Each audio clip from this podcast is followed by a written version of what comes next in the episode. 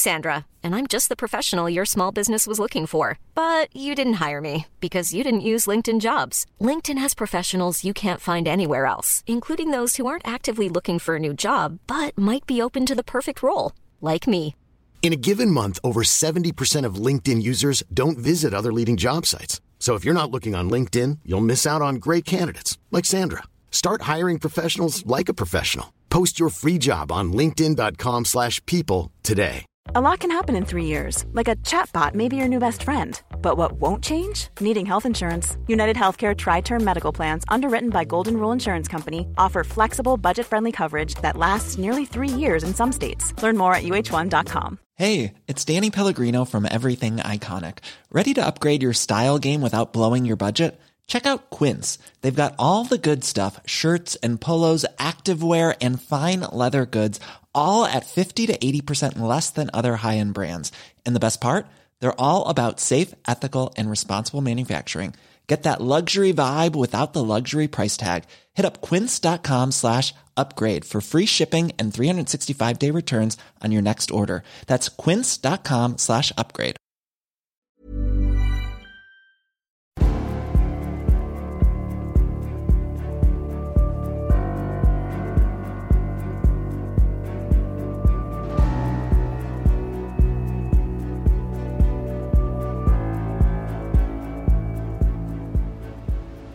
Du lyssnar på podcasten Samtal, en podcast med fokus på fria samtal. Jag heter Jannik Svensson och jag vill bjuda in dig till vår samtalsgrupp på Facebook. Länk till den hittar du på hemsidan www.samtal.ax. Jag blir också superglad om du vill vara med och hjälpa att stödja det här projektet. Det kan du göra på www.patreon.com samtal eller genom att swisha mig på nummer 070-3522 472. Länkar och nummer hittar du på hemsidan www.samtal.ax. Jag släpper nya samtal varje onsdag året runt och tar tacksamt emot tips ifall det finns någon du vill höra i podden. Idén bakom podden är att fokusera på fria samtal. Vi tror att öppenhet är grunden för det demokratiska samtalet och vill uppmuntra dig som lyssnar att exponera dig för samtal med någon du inte håller med om. Jag heter Jannik Svensson och du lyssnar på podcasten Samtal. Evelina Öhman är 23 år gammal och kommer från Luleå. Hon studerar till vardags och innan corona föreläste hon om sitt perspektiv som anhörig till en person med bipolär sjukdom. Välkommen hit Evelina Öhman. Tack så mycket. Och eh, vad jag förstår så är det första gången du är med i en podcast, eller hur? Jajamän. Och eh, jag inledde förra veckans podd med att berätta att jag träffade förra veckans gäst på Clubhouse och du och jag träffades också på Clubhouse. Ja, ändå lite, vilket sammanträffande. Visst är det världens bästa app just nu? Ja, alltså jag är helt beroende av den där appen. Det är helt sjukt. Mm, alla som inte har Clubhouse rekommenderar jag starkt att ni skaffar det. Ryck tag i någon kompis som har en iPhone. Och ni behöver ju självklart också ha en iPhone för att få det att funka, men det är bra i alla fall.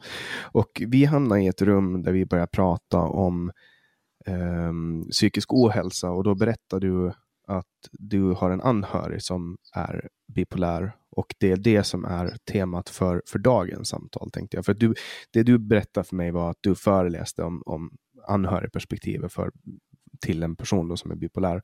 Och då berättade jag till dig att jag brukar föreläsa om att vara bipolär. Och då började vi prata om att vi borde göra någonting av det här. Typ någon digital föreläsning. Men sen kom vi fram till att, men vad fan, jag har ju en podd en samtalspodd och ja. Jajamän, det är ett sjukt sammanträffande, verkligen. Ja, jag har varit med om sjukare sammanträffande på Clubhouse. En gång berättade jag en, en fyllehistoria. Eh, och, och så berättade jag om personer som var inblandade i den fyllehistorien. Som, och då, jag ska, av, av, de, av, sin natur så ska jag inte dra den här, men, men det var i alla fall människor som, det var en person i det rummet som känner två personer som var inblandade i den historien och de, det var alltså helt tjotahejti, det var jätteroligt. Världen är liten. Ja, och Clubhouse är som på något sätt, det drar till sig två typer av människor. Två olika sorters människor. Och de liksom grupperar upp sig ganska mycket, åtminstone svenska Clubhouse. Ja. Och för de som inte vet vad Clubhouse är så kanske du kan berätta. För det finns ju de som kanske inte vet det nu, det är så pass nytt. Ja, alltså Clubhouse är väl egentligen en app där du kan prata med massa möjliga personer via, via appen, alltså via internet. Eh, om allt mellan himmel och jord, från politik till ja, men psykisk ohälsa som vi pratade om och eh, ja, egentligen bara vad man gör till vardags. Och, ja, det finns även afterworks i olika Ja, och det rum. finns, ju, det finns ju inte heller någon, någon textchatt. Nej, Du kan nej bara det är, prata med folk. precis, det är bara prata. Eh, som att du sitter och snackar i telefon med ett par kompisar. Och du, men man lagar rum. Och det är, lite, det är lite annorlunda. Det är liksom inte att man ringer folk. Utan det kommer in folk och tittar och det är jättetrevligt. Och, och då gör man ju liksom möten som man kanske annars inte skulle ha gjort. Och det Ja, men precis. Ja, verkligen.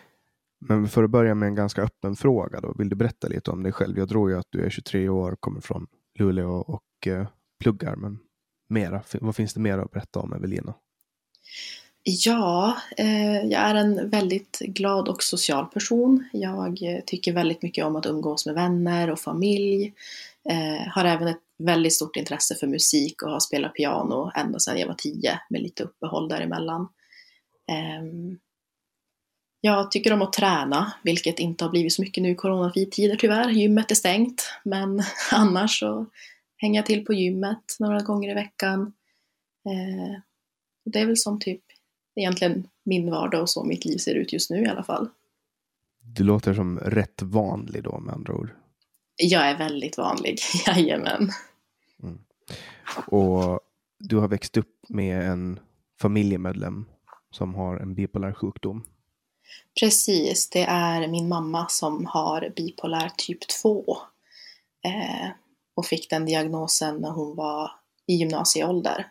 Och ja, då så hon har ju varit sjuk genom hela min uppväxt egentligen. Och är ju fortfarande det. Så för, för att introducera dem, man ska ju aldrig utgå ifrån att alla vet vad det handlar om. Kanske du vill berätta lite om vad, vad är bipolär sjukdom och så? Ja, alltså bipolär är ju en psykisk sjukdom där du har maniska perioder och depressiva perioder. Och svängningarna kan ju vara ganska kraftiga däremellan. De behöver ju inte vara det, men de kan vara det. Eh, och för mamma då som är en typ 2 så är ju de maniska perioderna jämfört med typ 1 inte lika höga. De depressiva perioderna är inte lika låga, men de depressiva perioderna är mycket längre. Eh, så att det är väl det egentligen som är skillnaden mellan typ 1 och typ 2. Mm. Och jag har ju typ ett um, av, av, av, av den här sjukdomen och, och därför tänker jag att det här samtalet bäddar upp för en ganska bred eh, genomgång, eller vad ska man säga, genomgång, en belysning från två olika perspektiv.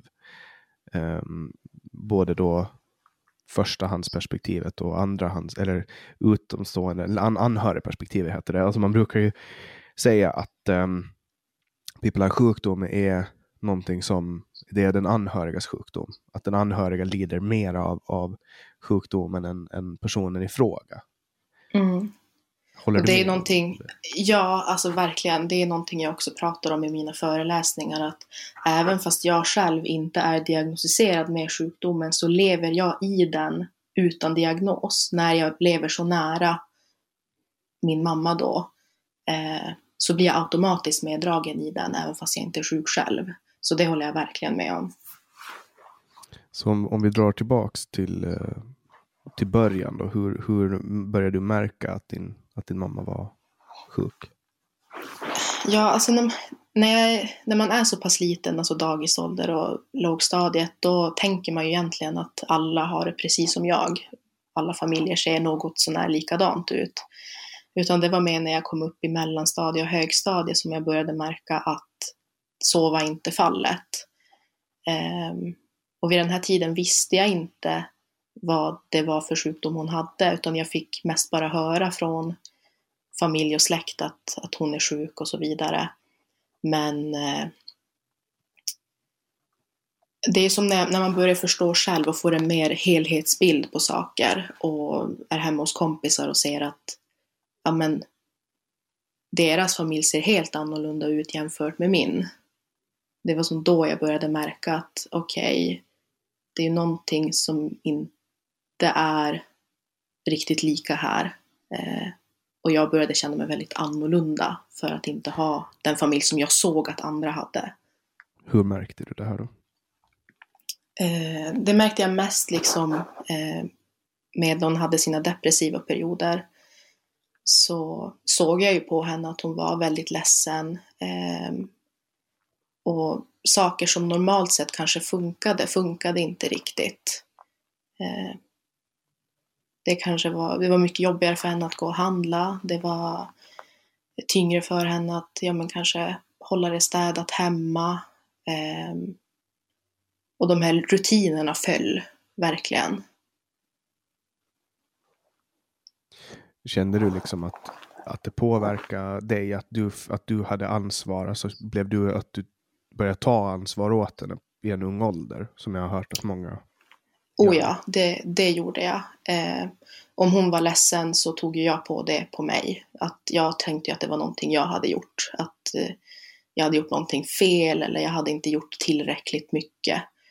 Eh, jag minns när jag var tio så gick jag och handlade mat eh, till oss för att jag inte ville äta knäckebrödmacka med vatten för en hel dag. Så att jag tog ju på mig extremt mycket ansvar och det tror jag egentligen nästan att de flesta barn gör för att man vet inte riktigt kanske vars reaktionen kommer ifrån. Om hon gråter eller om hon är jättenere. Hur påverkades du som barn när hon var uppe? Hur, hur blev hon då? Jag upplevde henne som bara en allmänt liksom lycklig person. Det var livet lekte, det var rutinerna var på plats, vi, hon hittade på saker med mig, vi kunde fara och resa tillsammans och det var, alltså hon, det var jättebra perioder egentligen när hon var, eh, mådde bra. Så att då var det jätte, jättehärlig, hon är en jättefin mamma.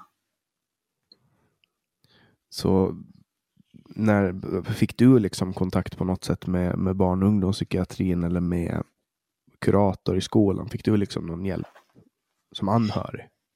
Nej, det fick jag ju inte. Jag kommer ju ihåg väldigt väl när det var eh, någon hade en, en period, en lång period som var ganska dålig så kom ju psykiatrin hem till henne och pratade såklart.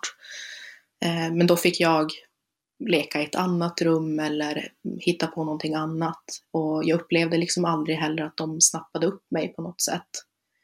Utan det var när jag blev äldre som jag själv liksom blev kontaktad. Men det var inte från deras sida utan första gången så var det för att min pappa blev jätte, jätte orolig för mig för att jag mådde så dåligt.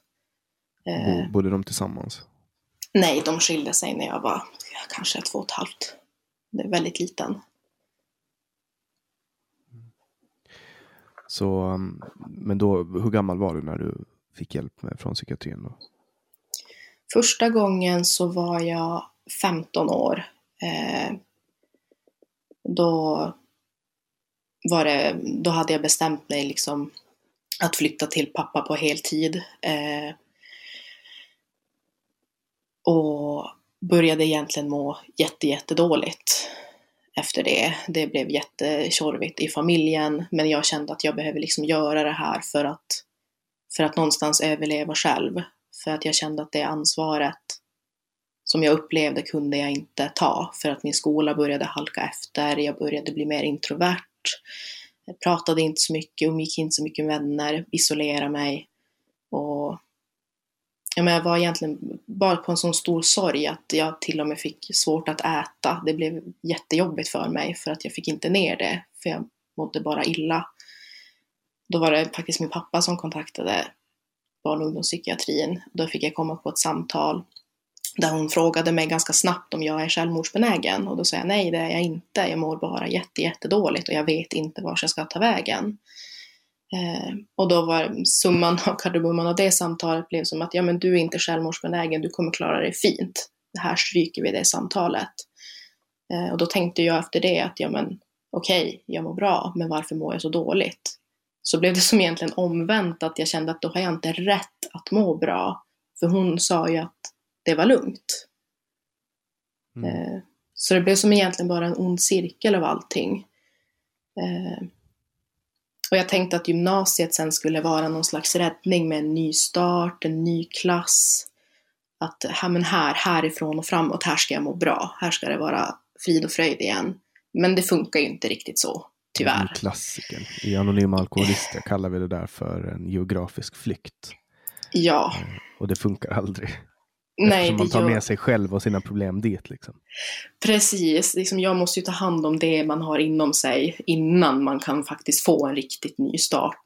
Eh, men där blev ju ångesten bara alltså, värre och värre och värre. Och till sist jag var jag på en praktikplats. Jag gick vård och omsorg på, på gymnasiet och var på praktikplatsen.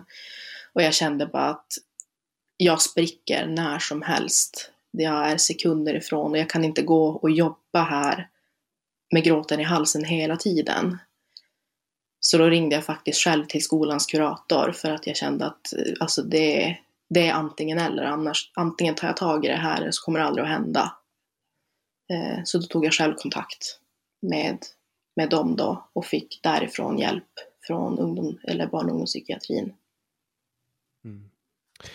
Uh, och det här är ju alltså det du, det du belyser nu, det är ju alltså omgivningen från en person som är sjuk. Alltså att man, eh, den här sjukdomen då, jag då i mitt fall som är, som är bipolär, har ju människor runt mig som lider när jag är inne i mina skov. Och, och det här är ju någonting som man inte pratar jättemycket om. Nu pratar man ju jättemycket om mental ohälsa eller mental hälsa, hur man nu vill uttrycka sig. Och det har varit alltså inne-ämnet de senaste åren. Alla pratar om det och det är jättepopulärt att prata om det och så. Men, men anhörigperspektivet faller ganska lätt undan. Men det du beskriver är ju ett, en, ja, det som det låter ju som att du själv har en mental eh, sjukdom som du lider av på grund av att du är anhörig till någon och det här är liksom det är tuffa grejer. Jag tänker liksom vad, jag, vad har jag släpa mina familjemedlemmar genom åren. Mm. Ja, alltså Och- det, det, är inte, det är absolut inte lätt att vara anhörig. Eh, däremot så tror jag att det skulle kunna vara lättare om det var så att anhöriga fick stöd från första början. Om någon kanske hade snappat upp mig när jag var liten och faktiskt pratat med mig och förklarat för mig vad det är för sjukdom, vad det innebär. För barn, är, alltså barn förstår ändå ganska mycket. Och jag tror att det hade varit bra att få förklarat för mig vad det innebär och vad det är hon går igenom och därav få ett stöd också. Eh, för det är så lätt att anhöriga hamnar mellan stolarna. Ja, eller att- att man som barn tar på sig allting själv. Och tror att det är ens Precis. eget fel. Att man är ett, Precis. ett dåligt barn. Precis. Och just det här att upplysa om att ja, men, det är inte ditt fel. Och det, det, är liksom, det är hennes sjukdom och det har ingenting med dig att göra. Du, du har inte orsakat det här, du har inte ställt till med någonting. Och sen kanske får jag med någon typ av samtalskontakt eller någon typ av anhörigstöd. För att man har ju så många gånger genom livet fått höra att ja, men du måste finnas där och hjälpa till. Och, och du måste hjälpa den som är sjuk. Och till sist blev jag liksom så frustrerad att jag kände, men jag då? Det är ingen som frågar hur jag mår i det här. Ja, och det är ju också väldigt mycket oförståelse kopplat till den här sjukdomen. Som anhörig, jag är ju också anhörig kan man säga till folk som är bipolära. Eller har en bipolär. Man, det, är det, det är lite konstigt med bipolär sjukdom att det är någonting man är. Det pratar ju folk ofta, ganska, alltså ganska ofta om att, att har man till exempel en lungsjukdom då har man en lungsjukdom. Man är inte en lungsjukdom, men när man är bipolär, då är man bipolär. Ja men verkligen. Men ehm, nu, tappar jag, nu tappar jag min tråd just där. Men för att jag kommer att tänka på att det kanske det är ganska rimligt egentligen. Alltså det, bipolär, det handlar om att man har två olika poler. En minuspol Mm. och en pluspol. Och att man liksom pendlar på den där eh, Eh, fram och tillbaka. Så det är lite det man gör. Man får upp i stämningsläge och ner i stämningsläge.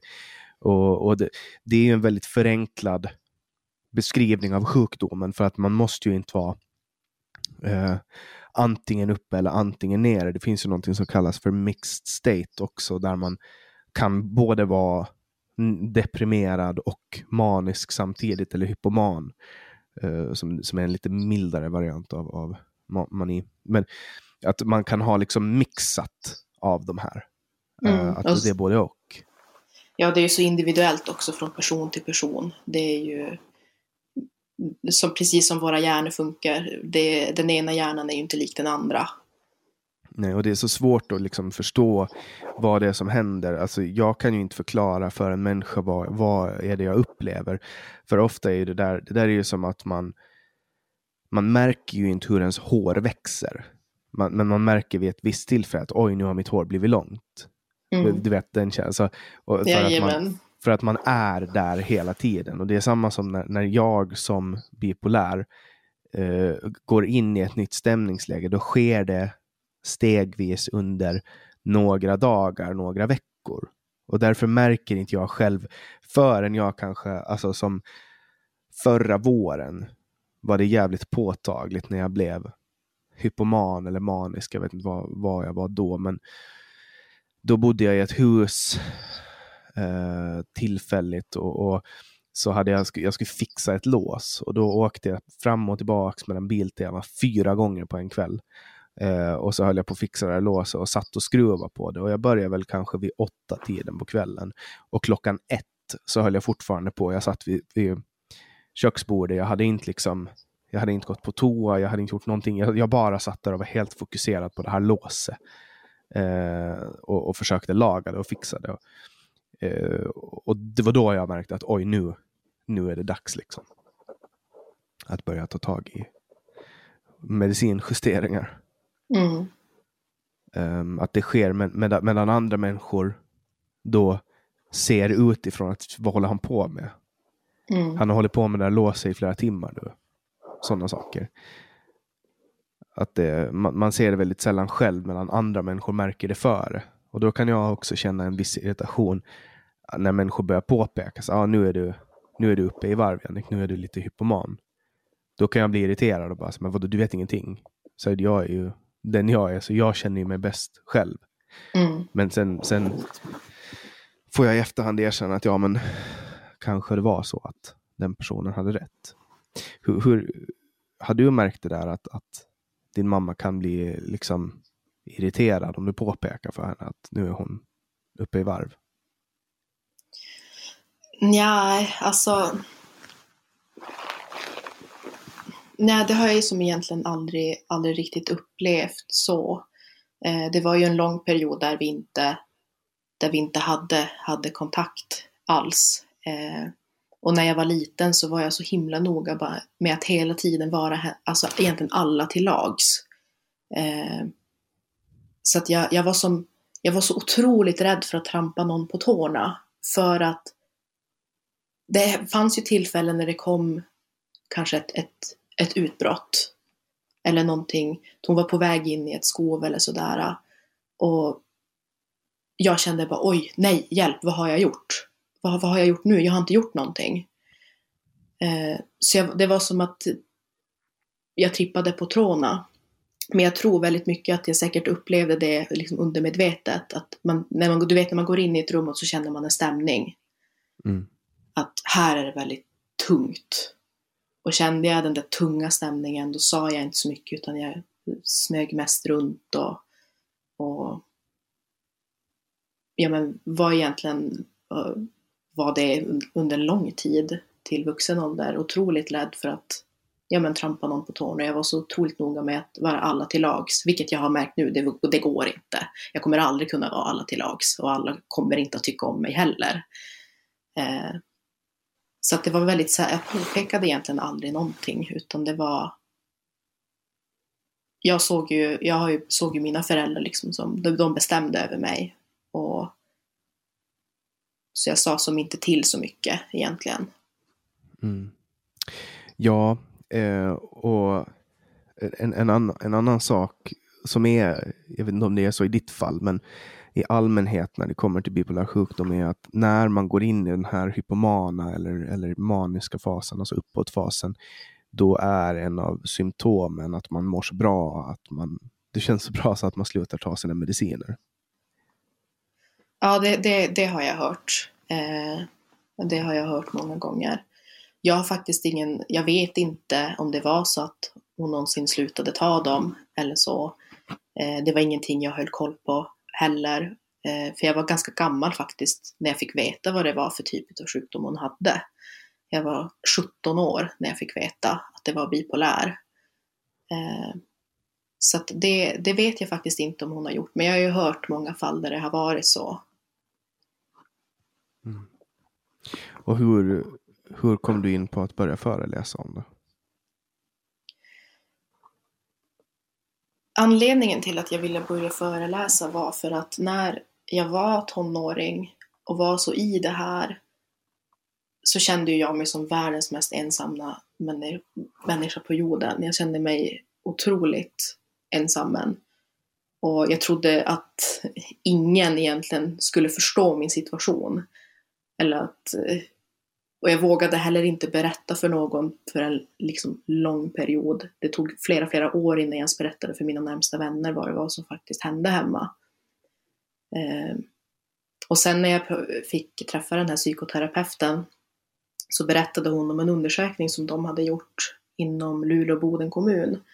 Nu kommer jag inte ihåg riktigt vilket år det var de gjorde den här, men då visade det sig att det var 600 barn som levde med personer, eller med, under föräldrar med psykisk ohälsa, som inte var kapabla till att ta hand om dem, varav majoriteten var ensamstående föräldrar. Och det satte lite perspektiv hos mig att okej, okay, 600 barn, det är ganska många. Det är väldigt många. Och då tänkte jag att okej, okay, här har jag suttit i min egna bubbla och trott att jag är ensam, det är ingen som kommer förstå mig, det är ingen som har det som jag har det. Men det är jättevanligt. Som jag då kan gå ut och berätta om det här och lyfta upp anhörigperspektivet så kanske jag tar bort stigman också kring det att det är så vanligt och det är helt okej. Okay. Det är liksom inget konstigt att må dåligt. Um, och sen också att jag är ung. Jag började föreläsa när jag var 18. Eh, och tänkte mycket att det är så många ungdomar där ute som har en liknande situation. Och om de, de kan se mig som en ung person, prata öppet om det och faktiskt har gått vidare från det, och har det väldigt bra idag. Så att få den där känslan i dem att kan jag göra det så kan du också. Det finns ingenting som hindrar dig. Du behöver inte må så här. Och det är helt okej okay också att må dåligt. Men du behöver inte ha det så, du behöver inte sitta fast. Och det är så mycket vanligare än du tror. Mm.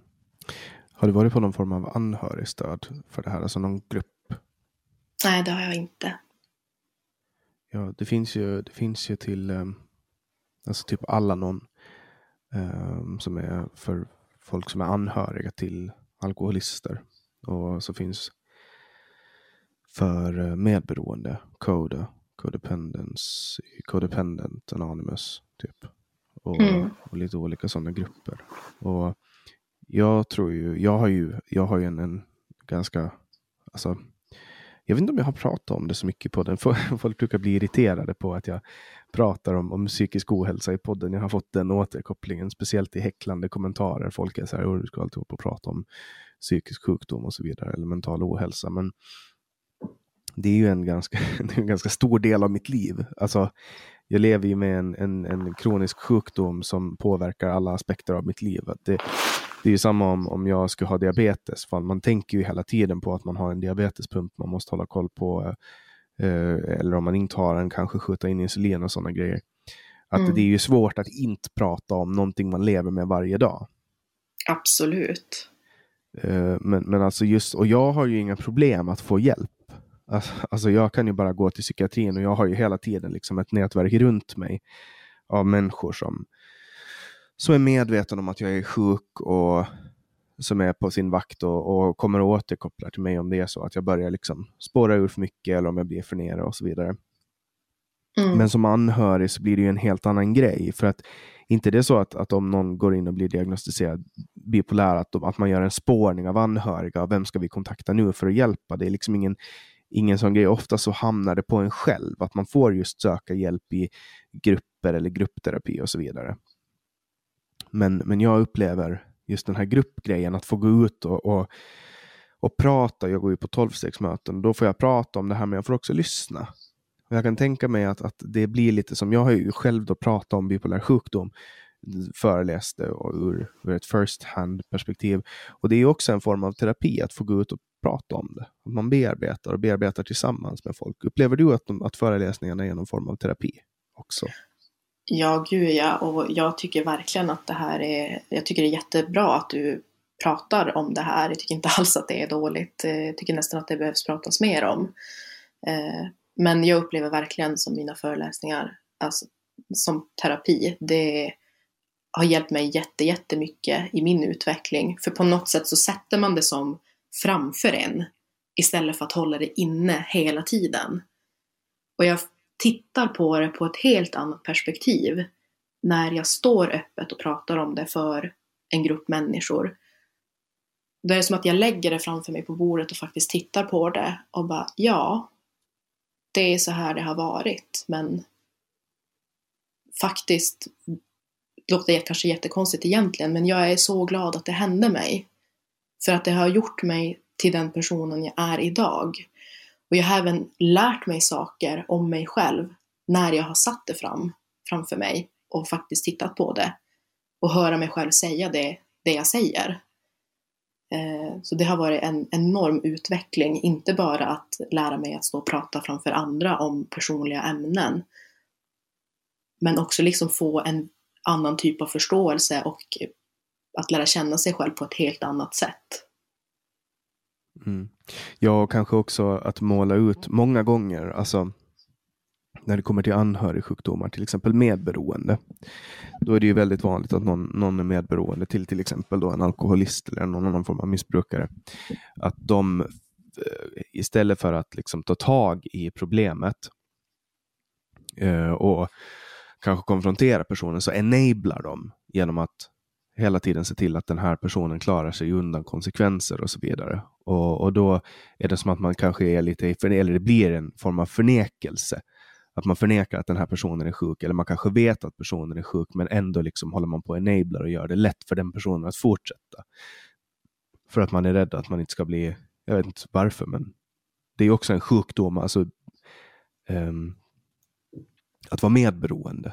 Och att då kan jag tänka mig som du, för man kan väl också på något sätt kalla det anhörig, alltså att det, det, jag tror att mycket, mycket liknar medberoende i att vara anhörig till någon. Att, att sätta ett namn på det och gå ut och prata om det och få återkoppling från andra människor. För jag kan tänka mig att det finns folk som du vet, i slutet på föreläsningen räcker upp handen och så reflekterar de till det att ja, men shit, jag har samma sak, liksom, jag har varit med om det här.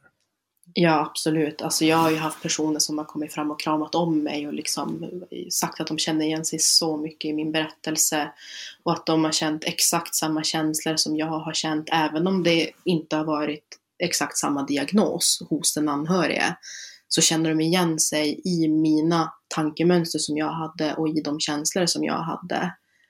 Eh, så att det är liksom det är också en, jag känner det som en stor vinst att jag har fått en person, två personer, tre personer och säga det till mig som är en total främling för dem. Och, och på tal om det här med medberoende så tänker jag ju också att under min uppväxt så försökte jag ju skydda min mamma från Exakt. liksom omvärlden. Jag, höll, jag ville upp, hålla uppe den här fasaden. Att när det var dåligt och jag visste att Kommer jag hem så kan hon vara jätteledsen, hon kan vara jättenedstämd om det var en sån period. Då tog jag inte hem folk, för jag ville inte att, alltså blotta henne på det sättet. Eh, så jag tänkte liksom att ja, men om jag håller folk utanför det här så är det bra, för då skyddar jag det, för då ser det bra utåt. Eh, Medan de inte vet vad som sker bakom stängda dörrar och det ville jag heller inte att de skulle göra. Mm, exakt, man går runt och liksom sopar. Precis. Man vill inte att någon ska få inblick och så vidare. Det där känner jag också igen. Ja. Um, dels också dels för att jag har anhöriga som har gjort det. Men för mig så gick det liksom så långt till sist så att det gick inte att dölja för någon vad, jag, vad jag led av. Liksom. Jag hamnade ju till sist på sjukhus och så. Uh, när jag var, jag tror att jag var lika gammal som det. Nej, jag var 20, tror jag. 20, 20 21. Undrar om jag inte firar min 20-årsdag inne på psyke. Jag tror, att det, jag tror att det var så. Eller någonting. Nej, men 21 kanske. Jag vet inte. Jag var ganska ung i alla fall. Och det gjorde, alltså, det, det här var ju fruktansvärt för mina anhöriga. Jag försökte, försökte ta livet av mig och hamna inne på sjukhus. Och, och liksom det som jag tog mina anhöriga igenom då. Jag tror inte att någon av dem blev erbjuden hjälp. Och jag vet inte om någon av dem sökte hjälp överhuvudtaget. Men det är ingen... Jag var borta i ett år, alltså inne på sjukhuset. Och det blev, blev liksom... Jag var inte mig själv och i efterhand det kommer det jättemycket skam. Jag tar ju på mig personligen att det är jag som på något sätt har... Så att jag har gjort det här mot dem. Um, men jag är inte säker på att någon av dem överhuvudtaget blivit erbjuden någon hjälp. Men...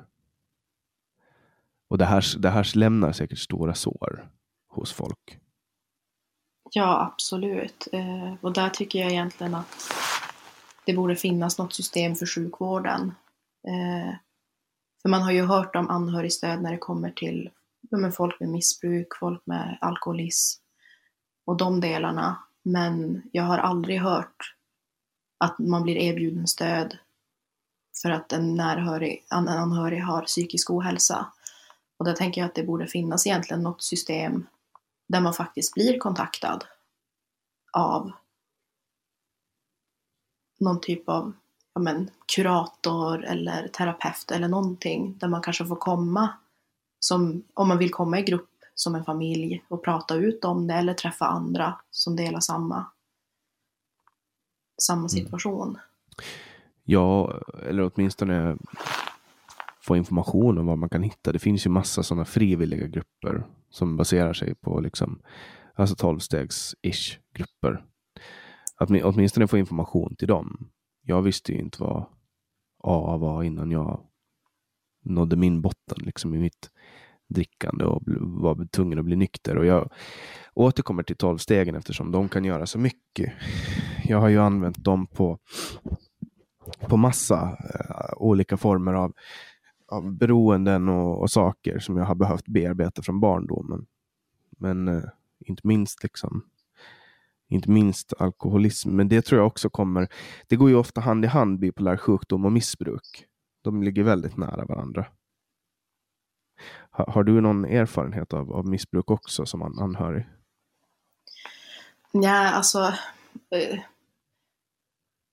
Nej, jag vet, jag vet ju om människor som har, som har missbruk men eh, om man kopplar det till, till min mamma så har hon aldrig haft det problemet. Eh, det är ingenting hon har berättat för mig men hon hade det i alla fall inte när jag växte upp. Eh, och det tror jag mycket kanske har att göra med att hon hade haft sjukdomen ganska länge också och mm. hade redan ja, men, mediciner och stöd från ja, men, psykiatrin och så vidare. Så jag har ju aldrig någonsin sett henne full eller något sånt överhuvudtaget. Eh, vilket har varit väldigt skönt. Idag finns det ju mycket mediciner. Det finns ju bland annat litium som stabiliserar på, på lång tid. Man vet inte riktigt varför det funkar, men det är en av de mest Eh, beprövade medlen inom psykiatrin. Det är också väldigt tidigt. Jag tror man börjar med det på 50-talet. Börjar man ge det till råttor och för att testa ut råttgift för att det är litium egentligen ett jättegiftigt grundämne. Eh, eller grundämne, det är en metall i alla fall, jag vet inte om det är ett grundämne.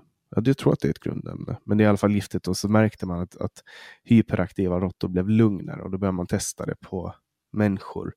Och så märkte man att vissa personer då, som, som då var det som man kallar för manodepressiva blev lugna av det och då börjar man ge det inom psykiatrin. Och man förstår inte varför. Det finns bara hypoteser kring varför man tror att det funkar. Men sen finns det lite andra former av mediciner. Lamotrigin till exempel som man använder för eh, bland annat typ epilepsi. Tror jag man använder för. Det används också. Eh, men, men problemet med bipolär sjukdom när man ska medicinera det är ju att det är ju någonting som eh, det går, det är ju en sjukdom som påverkar stämningen. Ibland är man uppe, ibland är man nere. Och, och det, finns in, det, finns inga garantier för att en stämningsstabiliserare ska både klippa toppar och, och höja dalar. Som nu till exempel går jag igenom, alltså as we speak, så håller jag på att gå av en SSRI. Jag tar um, fluoxetin var, varje dag då, på vintern och hösten.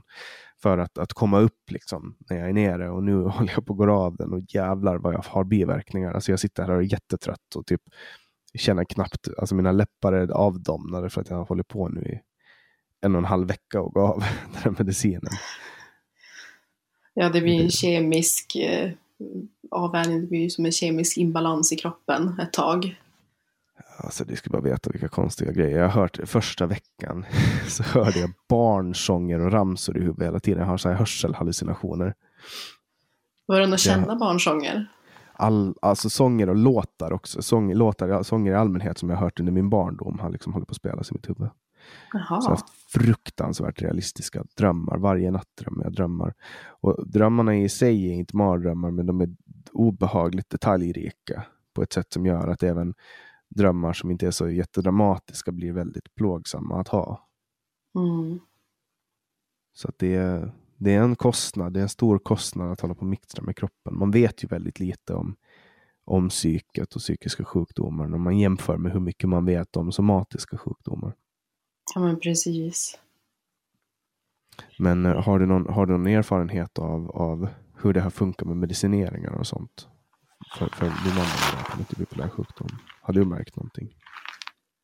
Ja, alltså jag vet ju om att, eh, att en medicinering som kanske har funkat ett tag kan helt plötsligt, in, fun, helt plötsligt inte funka. Och då måste Precis. man börja liksom ändra igen. Så att det är, vad jag har förstått det som så är det ju en hel process det är med precis i takt med sjukdomen. Det är ingenting som kommer vara för givet hela tiden. Eh, så att det, men det, det är som också, alltså, det som funkar det ena skovet funkar inte andra, andra skovet exempelvis. Mm. Och då Nej, blir det, det att där, ändra. Det, där, det där känner jag igen också. Att det, man hittar, jag hittar saker flera gånger som jag trott att ah, nu har vi det. Det här är, this is the, this is the medication. Och sen har den slutat funka efter typ fem gånger som jag använt den. Så har liksom effekten avtagit. Jag kommer ihåg för något år sedan när jag bodde, då bodde också i Stockholm. Och då testade vi en, en helt ny medicin som ganska nyligen har kommit ut på marknaden i Sverige. Den hade funnits eh, i USA ett tag, men hade precis kommit till Sverige. Och, eh, eller nej, den hade funnits i Sverige, men under ett, ett visst varumärke då, och, och, och patentet hade inte släppts upp för synonympreparat ännu, men det hade precis kommit som synonympreparat, så var det billigare och då fick jag testa det. Och det var det funkar superbra första fem gångerna. Sen slutar det funka helt. Vad surt. Alltså det, ja. Ja, det är, det är konstigt och, och det är oförklarligt också. Alltså som typ, jag har också extremt läkemedelskänslig så att jag kan ta en, det som är en liten dos för en annan person är en selklubba i huvudet för mig. Liksom. Så det, ja. det, det, är så extremt individuellt. Det är ju det. Och det, det vet jag ju själv också. Jag hamnade ju själv på antidepressiva och eh, ångestdämpande och sömntabletter när jag var i... Ja, hur gammal var jag då? Var jag 20? 19, 20? Eh, så gick jag in i väggen och blev deprimerad. Så då hamnade jag ju själv på, på antidepressiva. Eh, så att jag vet, jag vet hur det är det där med att mixtra med läkemedel. Det, det är inte enkelt att hitta rätt dos. Men... Nej, och sen vet man ju inte heller. Alltså, nu när jag går av den här medicinen. Då undrar jag så här. Vad det, vad det är SSRI du fick? Din antidepressiva? Ja, det var sertralin jag fick till att börja med. Ja, det, det, jag tror, det är en selektiv serotoninåterupptagningshämmare tror jag. Jo.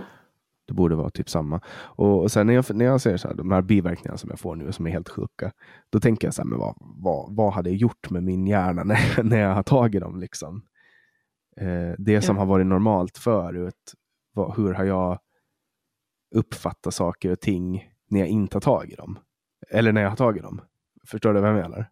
Ja, jag förstår. Jag tänker så, typ nu märker jag att jag är jätteuppmärksam på olika saker. Speciellt när jag kör bil så ser jag hus och typ diken och ve, alltså jag märker saker, så detaljer som jag inte har tittat på förut. Jag vet inte om det har någon koppling till att jag har slutat ta fluoxetin nu för sommarsäsongen, men eh, jag, undrar, jag undrar lite vad, vad är det det gör med, med hjärnan. Säkert kommer det komma någon forskning eller så längre fram eh, som kanske visar på det där bättre. Det mm. känns som att man bara blandar ihop kanske någon cocktail och ser, ah, funkar den här? Nähä. Och då provar vi en ny, funkar den här? Nähä. Och så fortsätter om och om igen. Första gången jag tog fluoxetin, då fick jag efter två eller tre veckor fick jag de värsta panikångestattackerna jag fått i hela mitt liv. För att då inträdde det som kallas för paradoxal ångest. Alltså man tar det kanske för ångest eller panikångest. Och så får man det man tar det för först. Det liksom triggar värre attacker av det och sen hade du det när du började med, med din antidepressiva? Nej, jag, jag hade panikångest innan jag tog antidepressiva. Eh, det, jag hade inte många sådana attacker.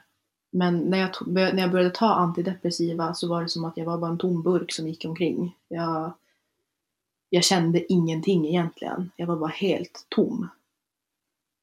Det finns folk som beskriver det. Jag har aldrig upplevt det. Just det, det men jag har må många som beskriver det.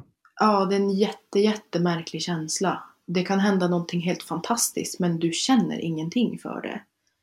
Och jag som normalt sett är en enorm känslomänniska blev ju jättepaff. Att är säker på att du inte fick manliga könshormoner. Ja, man kan ju undra.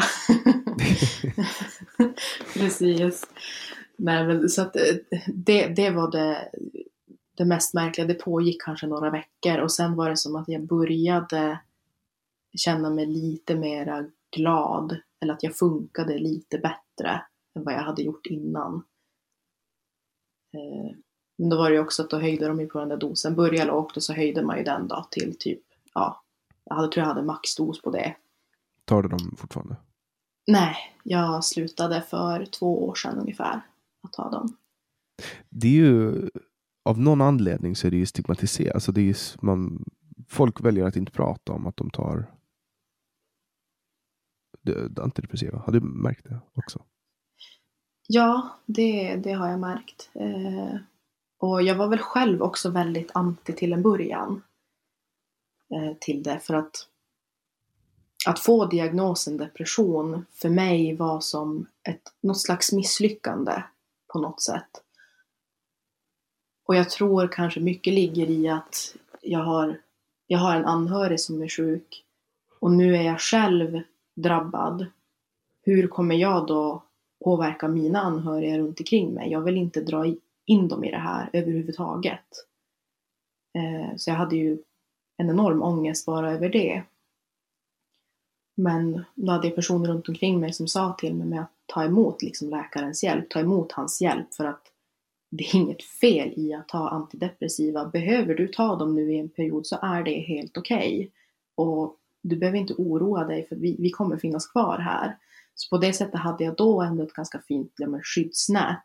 Men jag minns att jag själv var väldigt anti det till en början. Att man har ju hört att jaha, ska du börja knapa piller nu då? Eh, mm. Jag tänkte att jag ska inte göra det. Men jag behövde ju det, antagligen. Och det hjälpte ju mig. Mm. Så att, sen, eh, sen, finns det ju också så här. Jag tror att det är jävligt viktigt att man drar den här skillnaden på vad som är en klinisk depression och vad som är att vara nere. Folk eh, är väldigt benägna att rent semantiskt, alltså språkmässigt använda sig att ah, jag är deprimerad. Eh, och det de menar är att jag eh, är lite nere, är lite nedstämd. Men de använder sig av, av ett ord som de facto är en klinisk diagnos. Ja, absolut. Alltså, ja, eh, jag menar, som vilken annan människa som helst så har man ju bra dagar och dåliga dagar och man har ju även perioder som är sämre utan att man behöver vara deprimerad. Eh, och det, det upplever jag ju nu, nu också. Och drar jag skillnaden från perioder där jag har det lite sämre idag jämfört med när jag var diagnostiserad med depression. Det är ju som natt och dag. Det är ju som enorm skillnad. För idag funkar jag ju ändå.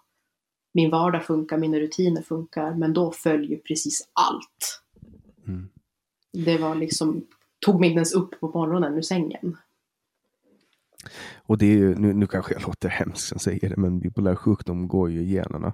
Så det är ju inte omöjligt att du har en liten släng av det också. Det, det har jag hört också. så att det är inte högst osannolikt, det är det inte. Det är ingenting som någon läkare alltså pratar med mig om heller. Eh, jag har ju nämnt för dem att, att jag har det i familjen, men det är ju som ingen som har riktigt tagit tag i det och velat kolla vidare på det. Så att jag har faktiskt ingen aning. Brukar du få att du får så maniska eller att du blir jättepigg i vissa perioder och kreativ och påhittig och sånt? Ja, alltså det, ja. Eh, nu har jag ju det. Ofta så handlar det ju om att det kanske ska ske en liten förändring i mitt liv eller någonting och så blir jag liksom jätteaktiv.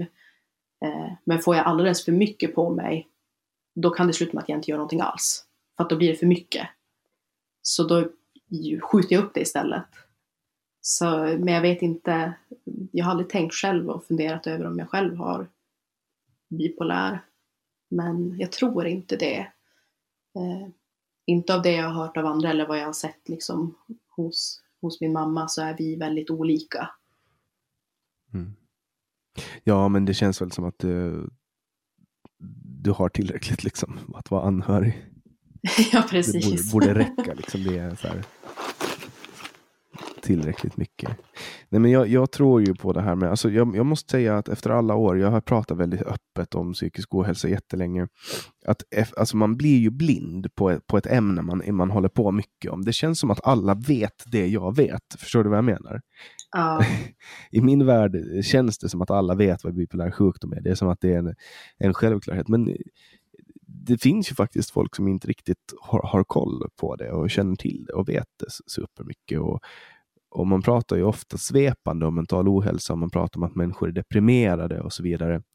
Och att folk är deprimerade. Man, det skrivs ut jättemycket antidepressiva, men det finns ju faktiskt saker som man kan göra själv um, för att, att må bättre. Och, och, jag har hittat eh, två av dem, eller tre egentligen, saker som totalt har förändrat mitt liv helt och hållet när det kommer till, till mental ohälsa.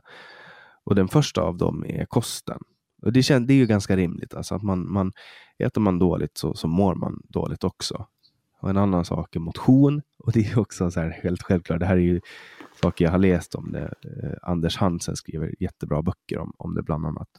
Det här med motion och hur det kan lyfta, hur man mår bättre av det helt enkelt på många olika sätt. Men, men sen har vi mitt absoluta favoritämne på Clubhouse och det är hästar. Visst har du, du, du måste ha hört mig prata om hästar 10 000 gånger på Clubhouse? Väldigt många gånger. och din häst Knut. Ja, Knut. Världens finaste häst. Jag har lärt honom pussas. Han är så jävla härlig. Och jag har ju en ganska... Alltså den här vintern som har gått nu, vintern 2020, vintern 2020, vintern 2021 har varit en av de lättare vintrarna jag haft eftersom, eftersom jag hittade hästar. Bara för lite mer än ett år sedan så, så började jag åka med min kompis Jonas på trav och, och någon gång eh, kanske i, ett, i höstas, det var då som, som det verkligen fastnade när jag insåg hur inkännande en häst kan vara. Alltså för jag är en hundmänniska och vi har alltid haft hund i familjen och jag har en jättefin hund som heter Luna.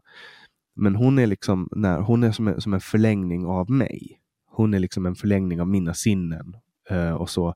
Hon tröstar inte mig om jag blir ledsen. Om jag blir ledsen då blir hon snarare orolig och vet inte riktigt vad hon ska ta sig till. Och jag har nu bara de senaste fem månaderna så har jag haft två dödsfall eh, ganska nära mig. Så att jag har varit ganska mycket i sorg. Och när jag sörjer aktivt, alltså när jag gråter eller är väldigt ledsen, då kommer inte Luna att trösta mig, utan hon, hon, hon blir också orolig och så går hon iväg och liksom bearbetar, eller vad hon nu gör. Men en häst, när man kommer in till en häst och är ledsen, så ser den det direkt. Och så aktivt arbetar den för att trösta en och finnas där för en och det är så jävla häftigt. Första gången jag märkte det här var när jag var med Jonas, med Hadnes Jonas. Jag tror att vi var eh, Gävle kanske, eller Borlänge eller Gävle. Och så sa han till mig så här, Jannik, nu ska du få, nu ska du få linda en häst, linda benet på en häst. Och jag var så här, nej, nej, nej, det vågar jag inte. Jag hade sett hans mamma göra det och var så här jävligt fascinerad över att hon vågar så här böja sig ner under en häst och så här sitta på knä. Och så sa han, jo men det är ingen fara, kom, kom hit bara, sa han. Och så satte jag mig ner och så här våga knappt röra benet på den här hästen. Han hette Acke, hette hästen. Och, och, när jag började linda så märkte jag att han höll andan. Alltså hästen höll andan. Och så tittade jag upp på honom och så såg jag i hans ögon, eller hans öga, jag såg bara ena öga, att han gjorde det för mig. Att vi fick liksom en connection, för han märkte att jag var nervös och när jag fattade det här, då blev jag helt så här, bara, wow, vad är det här för jävla djur? Alltså varför har inte jag upptäckt det här tidigare? Och det har gjort att jag, nu när jag varit jättemycket med hästar under vintern och vårvintern, så bestämde jag mig för att köpa in mig då i en, i en häst som jag är jätte, jag umgås jättemycket med honom nu och vi har jätteroligt. Eh, och det får mig att må bra. Det, eller det får mig att må bättre och jag kommer ut eh, och, och, det blir som en helt annan grej. Och nu är jag nästan lite beroende av, av hästar som, som en terapi eller vad man ska säga. Eh, så det, det är de tre sakerna som jag hittat som är liksom helt alltså, oslagbara. Det är, så, det är guld värt för mig. För att nu, nu mår jag riktigt bra av det. Gud vad fint. Mera hästar alltså. Ja, mer hästar till folket. Håller du på med hästar? Jag gjorde det när jag var liten. Och det, ja, det, alltså det är helt fantastiskt. Det är helt fantastiska djur. Alltså det, ja, alltså jag kan sakna det väldigt mycket. Det kan, kan du testa göra. under dina, dina mörka, tunga dagar och bara hänga med en häst? Faktiskt inte. Ni borde, ju ha ganska mycket nordsvenskar uppe i Luleå. Det har vi säkert. Inte så mycket som jag har koll på, men det har vi säkert. Det är ju de här stora, kraftiga kallblåden med jättehåriga hovar och stor man och hängande pannlugg. Ja, jag har ju träffat på några nordsvenskar, men jag har inte, jag har inte arbetat med dem eller varit med och tagit hand om dem. Mm. Um, Knut ser lite ut som en nordsvensk. Han har så jätte, jättestor pannlugg. Jag såg ju han på, på din Instagram. Så himla fin. Ja, alla som vill se Knut kan gå in på Instagram. Det är folk som avföljer mig för att lägga upp för mycket bilder på hästar på Instagram. Varför det? Det är väl onödigt? Nej, men de vill väl se bilder på någonting annat. Jag vet inte. Ja, kanske det. Det, det. Nej, men alltså jag, jag, jag hade ju hört förut om att, att man kunde så här, åka på terapiridning och ridterapi och jag bara skakade på huvudet och sånt och bara vad är det för jävla skit. Men jag fattade verkligen nu. Ja, gud, alltså djur, djur har ju någon helande kraft. Alltså det, ja. Det är bara helt fantastiskt egentligen vad de kan göra för oss. Ja, jag kommer ihåg eh, när jag var liten så kom det någon jävla hund till skolan som man fick sitta och läsa för. Hade ni det? En hund som man fick läsa för? Ja. Nej. Det här är något helt nytt. Det var också någon grej. Någon läshund tror jag de kallade det. Fick man sitta och läsa för någon hund i ett rum. Aldrig hört talas om. Nej, men, men sen finns det ju terapihundar också. Luna är ju lite av en terapihund. Hon hoppar upp i allas famnar och sitter där och tycker det är trevligt. Hon märker ju när folk mår dåligt och sätter sig med dem. Det tycker jag är jättefint. Men mm. eh, kruxet är att hon alltid vill bli kliad. Jag tror att hon distraherar folk från, från att må dåligt genom att liksom få dem att klappa henne. Eller något sånt. Ja, men det är ju också så här, det utlöser ju några bra hormoner i hjärnan också när du klappar en hund och gosar med den. Ja, men det är alltid, det är alltid something in it for her. Hon brukar, ju dra, hon brukar ju dra om hon inte får tillräckligt mycket, att man kliar henne tillräckligt mycket går hon till nästa istället. Det känns som en gemensam nämnare hos hundar. Ja, nej men de är... Hundar är också, det är också helt otroligt. Jag, jag skulle inte kunna leva en dag utan djur, det skulle inte gå. Och jag hoppas att man jag hoppas att man på något sätt kan inkorporera mera. Alltså, jag, tror, jag tror ju också att så här, det är ingen konstig sak att alltså, om man utgår ifrån att vi mår bra av att vara med djur. Att nu har vi flyttat till städer och flyttat bort från bondgårdar och så, och då är vi mindre med djur. Att det kanske är därför som, som psykiska ohälsan skenar, åtminstone en del orsak. Desto mindre Ja. tid vi tillbringar med djur och i naturen, desto sämre mår vi. Ja, absolut. Det finns ju liksom ja, men, alltså fakta på det. Att, att vi mår bra av djur och vi mår bra av att vara ute i naturen och röra på oss. Eh, så på det sättet är det ganska skönt att bo här uppe. Jag har ju väldigt, väldigt nära till naturen egentligen. Bor du bara- ute på landet eller utanför Luleå eller bor du i själva stan? Just nu bor jag ganska nära stan. Eh, när jag växte upp så bodde jag ute i en by. Eh, liksom, det var ingen affär där, ingen skola, utan det var liksom ja, hus och skog. det var det som fanns. Och så var det väldigt nära vattnet också. Så på sommaren sprang vi och badade med kompisar och ja, men det var bara direkt ut så var du liksom i skogen typ. Det låter ju helt underbart. Det var fantastiskt att växa upp där. Alltså helt otroligt. Föräldrarna kunde ju bara släppa ut oss och leka och behövde inte oroa sig för någonting egentligen. Förutom att det kommer en jävla björn och äter upp er. I det här fallet var det mer älgar kanske. Men vadå, ni har väl björnar där uppe? jo, det har vi. Det, vi har gifta björnspår och eh, så i skogen. Men de är ju så himla skygga så det är ju ingenting vi ser. Eh, älgarna däremot är väl lite mera gästvänliga. Vi kommer och knaprar på äppleträden och sånt där. De är väl bara farliga när de har små älgungar. Kalvar. Älgungar. ja, precis. Jo, då ska du inte gå emellan dem. Det har man ju Eller hört. föl säger man för älgar, inte kalvar. Är det inte kalvar man säljer? Älg, älgkalvar? Eller föl, jag vet inte. Föl eller kalv. Jag tror det är kalv. För, för kalv är ju, det är ju ko, kor har ju kalvar. Mm. Och de har klövar. Har älgar klövar eller hovar? Klövar. Då kanske de har kalvar. Vette fan. Men mini-älgar. älgungar. Det fanns ju någon svensk kung som försökte lära älgar att rida. Att ha människor på sig. För han ville, han ville att svenska armén skulle rida på älgar. Gick det bra? Nej, det går inte att Ja. tämja älgar. Nej, jag kan förstå det. Men det ska vara häftigt. Faktiskt. Det, det hade varit jättecoolt. Jag använder dem som istället för hästar. Det ska vara riktigt häftigt. Ja, men de är så himla stora. Det är nog sjukt vad stora de är. Ja, det är, det är galet. De är riktigt respektabla djur. Ja, alltså det, det är, så jag går inte nära dem. Det, nej, nej. Absolut inte. De brukar ju i allmänhet inte heller vara intresserade av att gå nära människor. Nej, det är ganska bra för att det är som den svensk man är, håll avstånd. Kom inte för Mm. nära. Exakt. Um, men om vi, om vi hoppar tillbaks till, eh, till dina föreläsningar då. Vad, vill du dra lite kort? Eller det behöver inte vara kort. Vi har ju mycket tid, hur mycket tid som helst. Men, men lite vilka infallsvinklar och så du brukar ta upp i din, i din föreläsning.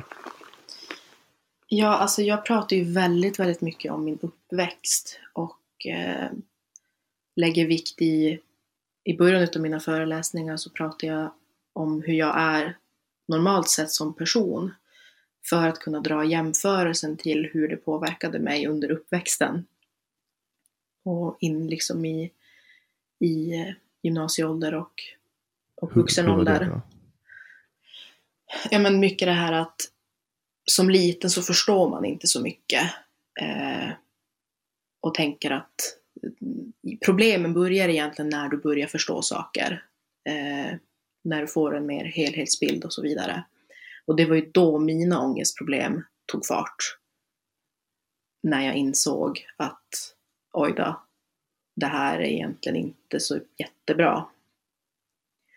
Eh, och jag pratar också ganska mycket om högstadiet när det generellt sett är en tid där man egentligen har nog fullt upp med att finna vad man själv vill, man ska börja gymnasiet, man vill passa in, det är puberteten.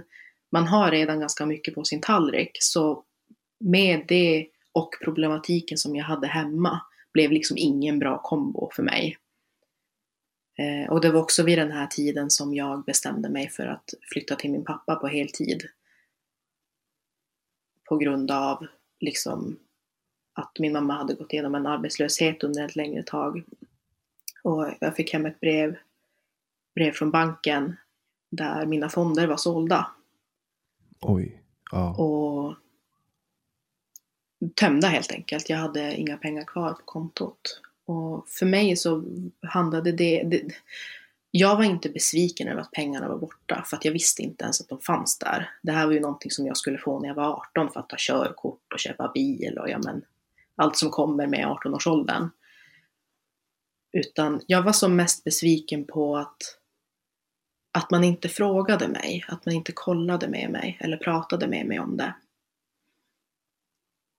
Så det var egentligen det som, som gjorde att jag, att jag flyttade till, till pappa, för att jag kände det här enorma sveket.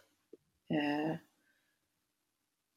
och när jag då sa till, sa till henne att nu kommer jag flytta till pappa på heltid, jag, jag måste göra det här för mig själv för att jag, jag, alltså jag orkar inte. Det, det funkar inte som det gör just nu så blev det ju också, vi båda var ju väldigt ledsna såklart över den händelsen. Och det kunde ju komma ja, men, sms och samtal från henne där ja, men det kom frågor som att ja, men hur, hur kunde du lämna mig? Hur, jag är ju din mamma, liksom kom tillbaka. Eh, du är min dotter. Och vilket inte gjorde det, det gjorde det inte lättare för mig att gå vidare från det heller. Mm. Att jag kände mig väldigt anklagad och jag hade redan stor ångest som det var att på något sätt göra det beslutet. Eh, men det är också någonting jag lägger väldigt stor vikt i min, min föreläsning att bara för att det är din förälder att ni har en speciell typ av blodsband så betyder inte det att du måste vara kvar. Utan krävs det för dig att du ska må bättre genom att distansera dig från den personen, så gör det. För om du fortsätter att vara i det och fortsätter att må dåligt i det, vem kommer tacka dig då när du sen blir sjuk? Eller är mm. nere i botten? Ja, och drar ner andra i samma situation. Precis, ingen kommer tacka dig då. Eh, så att det var liksom väldigt, en väldigt liksom känslig tid.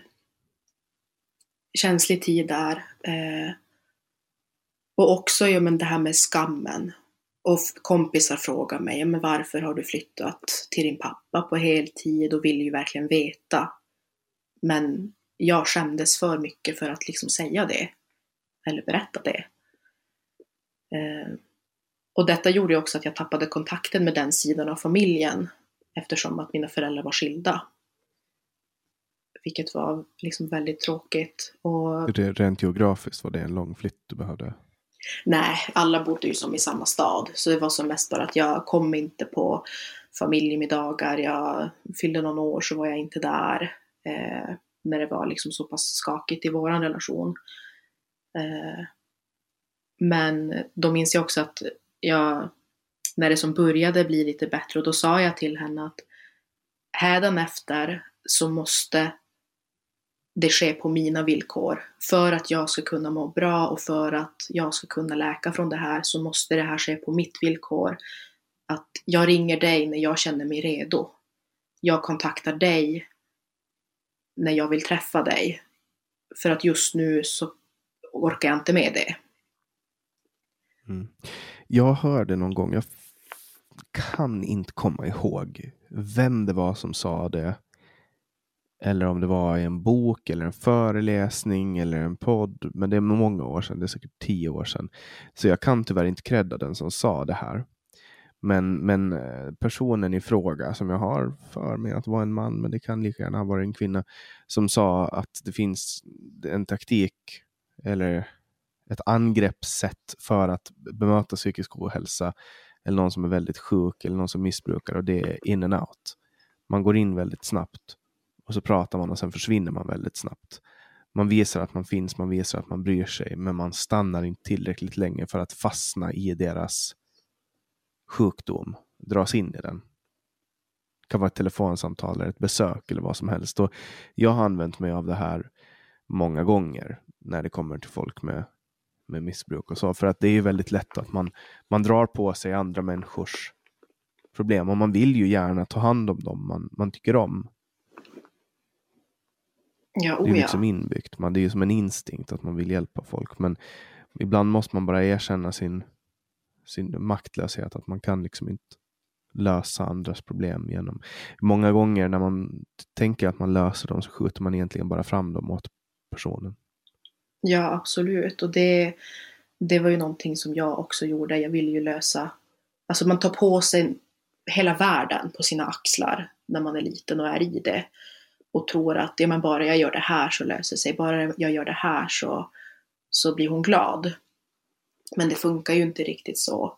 Och ja, men det kom en tid också där, där hon var arbetslös ganska länge. Och jag som tioåring säger att ja men mamma, ring till Arbetsförmedlingen, jag har hört att de har jobb. Och det ska egentligen inte jag som tioåring veta. Jag ska vara upptagen med att spela det någon som har fotboll. ljug- och- Det är någon som har ljugit för det också, för inte finns det jobb på Arbetsförmedlingen. ja, precis. Man ljuger för en tioåring. Liksom. Come on. Eller hur? Ja, men det visste jag, det tyckte jag var jättebra. Ring dit, då, då ska du se. Ja. Nu, nu drog jag gammal vana, blandade jag in lite, lite det här också. ja. Ja, nej, men det jag tänkte, jag ska ju egentligen, som tioåring ska jag vara upptagen med att spela fotboll, vara med mina kompisar och vara fu- ha fullt upp med det. Jag ska inte ens veta vad det är för någonting. Egentligen. Nej men så är det. Men jag tog ju reda liksom på grejer för att, ja men kolla här, det här, det här kan du göra och ja men titta på det här, hit kan du ringa. Eh, för att jag så gärna ville att hon skulle må bra. För att jag mådde dåligt av att hon mådde dåligt. Ja. Ja, nej men alltså det där är, det där är ehm, att växa upp för tidigt. Man, man blir liksom, man får inte vara ett barn. Alltså att växa upp med, som anhörig eh, blir ju att man, man, eh, man, man, man, man växer upp för snabbt helt enkelt. Man börjar ta vuxet ansvar och det gör att man som vuxen är ett barn Men precis. För att man hanterar, hanterar saker felaktigt på något sätt. Jo, verkligen. Så att... Och det var ju mycket, jag märkte ju av den ekonomiska situationen också. Eh, att det var ja, men, dåligt med pengar och sådär. Och jag ville göra allting för att det ja, men, skulle lösa sig. Och jag ville, jag ville ju att hon skulle hitta ett jobb och jag ville ju att det skulle ja, men, funka. Eh, men det, ja, som tioåring så kan du inte hjälpa på den nivån. Det, det funkar inte riktigt så. Det är egentligen inte, och det är inte ditt ansvar heller som barn att göra det. Eh, vilket jag också säger jättemycket i mina föreläsningar. När, främst när jag har föreläst för skolungdomar. Att det är inte ditt ansvar och det är inte ditt fel. Du kan inte ta på dig hela hela den delen på dina axlar för då kommer inte du orka själv. För du kommer inte kunna lösa det överhuvudtaget. Utan du måste fokusera på vad du vill och vad du behöver göra för att du själv mår bra. För att, för att kunna finnas där för andra så måste du också någonstans må bra själv. Och vill du då finnas där för din förälder eller din anhörig så måste du ta hand om din egen skit så att säga. Men du kan också bara finnas där så mycket som det går. Du kan inte ge allting. Du kan inte bara ge och ge och ge och ge och inte få tillbaka och tro att det ska lösa sig. Mm. Nej, men det där är ju att man, alltså man, man, man hjälper ju inte. Jag har ju, jag har ju gått och försökt hjälpa folk eh, som har just, alltså man kan jämföra, man kan, på många sätt så kan man jämföra att vara anhörig till någon som är bipolär till att vara anhörig till någon som missbrukar. Just för att de, det handlar ju om, det är en sjukdom som påverkar beteendet. Trots att intentionerna är goda så blir det fel. det, det är som blir... en björntjänst.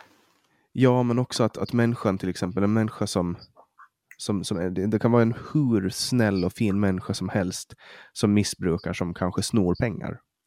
Och tänker att ja, jag betalar tillbaka det senare. Men det slutar med att de pengarna aldrig kommer tillbaka så att man har tagit dem.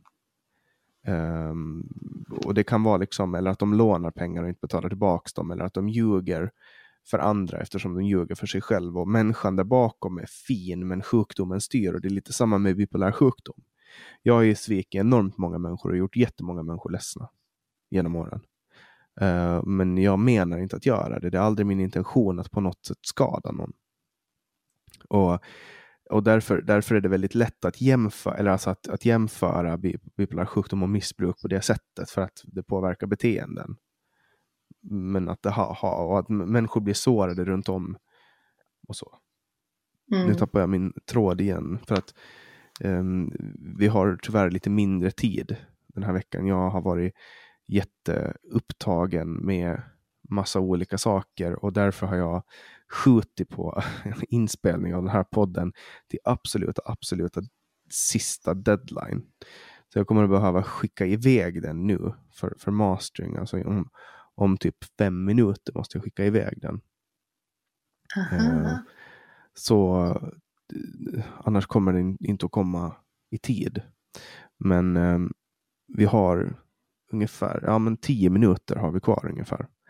Eh, är det någonting du känner att vi behöver ta upp under de här tio minuterna som, som vi inte har berört ännu? För jag, jag känner det här är ett så brett ämne och, och jag vill angripa det på så många olika sätt.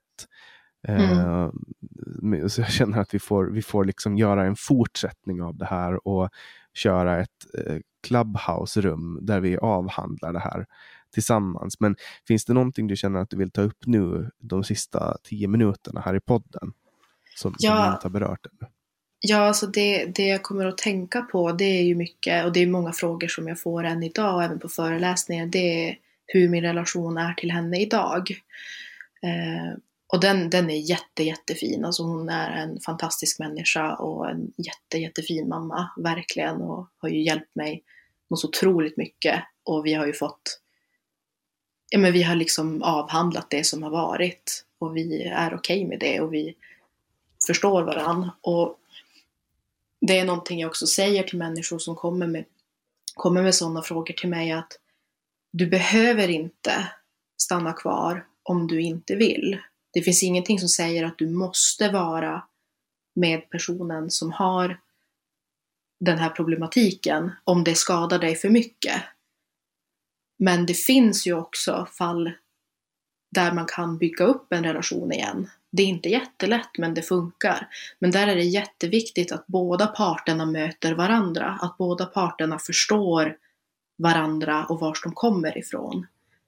Att och det har varit jätteviktigt för mig att min mamma har förstått mig i varför jag har varit sårad, varför jag har varit ledsen, vad var det som hände som gjorde mig så ledsen och som skadade mig. Och vi har liksom pratat igenom det. Och jag får den här fina förståelsen att, och liksom inte sugarcoata någonting, utan verkligen pratat ut. Eh, så det tror jag är jätteviktigt att om man ska liksom kunna bygga en relation med varandra igen efter liksom traumatiska händelser och så är det, man måste möta varandra och försöka förstå varandra. Och ta det därifrån. Och det behöver inte gå snabbt heller. Men känns det verkligen som att ja, men jag, jag klarar inte, jag mår bara jättedåligt. Så finns det inget måste. Du måste inte vara kvar i det. Du kan distansera dig från det och du behöver inte känna skuld för det.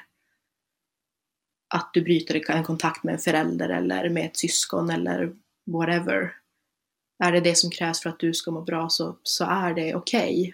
Och händer det helt plötsligt att du känner dig redo att ta upp kontakten igen, ja men då tar du det då. Men det är ingenting du behöver fundera på just i stunden. Utan kommer liksom den känslan att du vill, kör på men det finns liksom inget måste. Mm. Att man, att man liksom drar sig tillbaks för att kunna jobba på sig själv. Precis, att det är inte egoistiskt. Alltså, eller ja, det är egoistiskt, men jag tycker att det, det är bra att vara egoistisk i, i många fall. Och krävs det att du ska må bra, att du klipper kontakten med någon, behöver du det, gör det då och liksom ta hand om dig själv. För den enda personen du egentligen kommer vara med hela ditt liv är just dig själv, från födseln till döden. Så om du ska vän, vara vän med någon så är det ju du.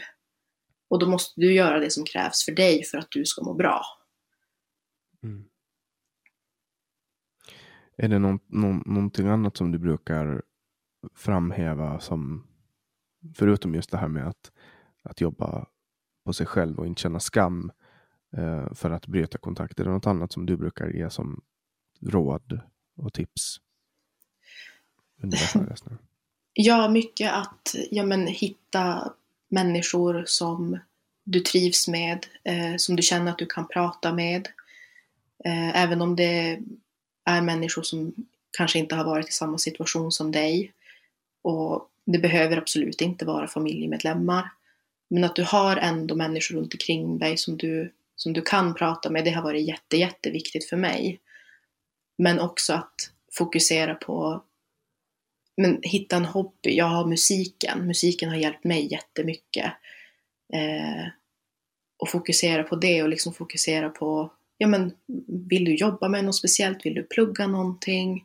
Speciellt liksom att, att liksom utveckla, utveckla sig. Men just att ha ändå något typ av skyddsnät runt dig där du vet att händer det någonting så kan jag ringa den här personen och personen kommer lyssna och finnas där för mig.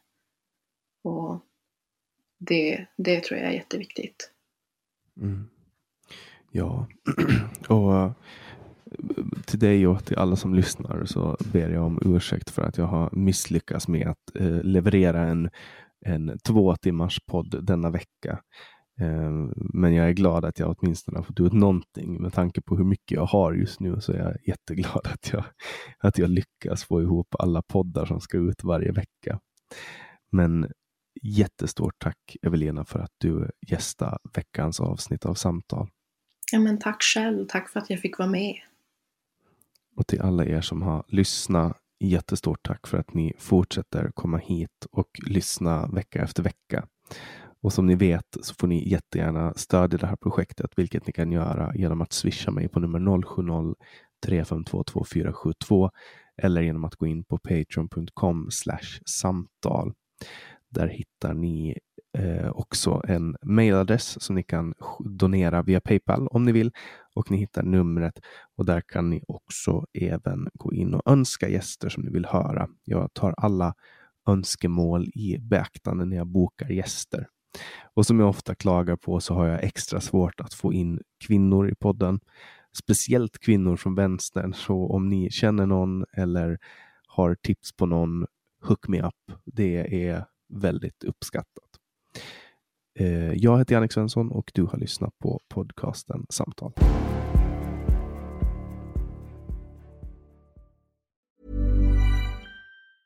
Planning for your next trip? Elevate your travel style with Quince. Quince has all the jet setting essentials you'll want for your next getaway, like European linen, premium luggage options, buttery soft Italian leather bags, and so much more. And is all priced at 50 to 80% less than similar brands. Plus, Quince only works with factories that use safe and ethical manufacturing practices. Pack your bags with high-quality essentials you'll be wearing for vacations to come with Quince. Go to quince.com/pack for free shipping and 365-day returns.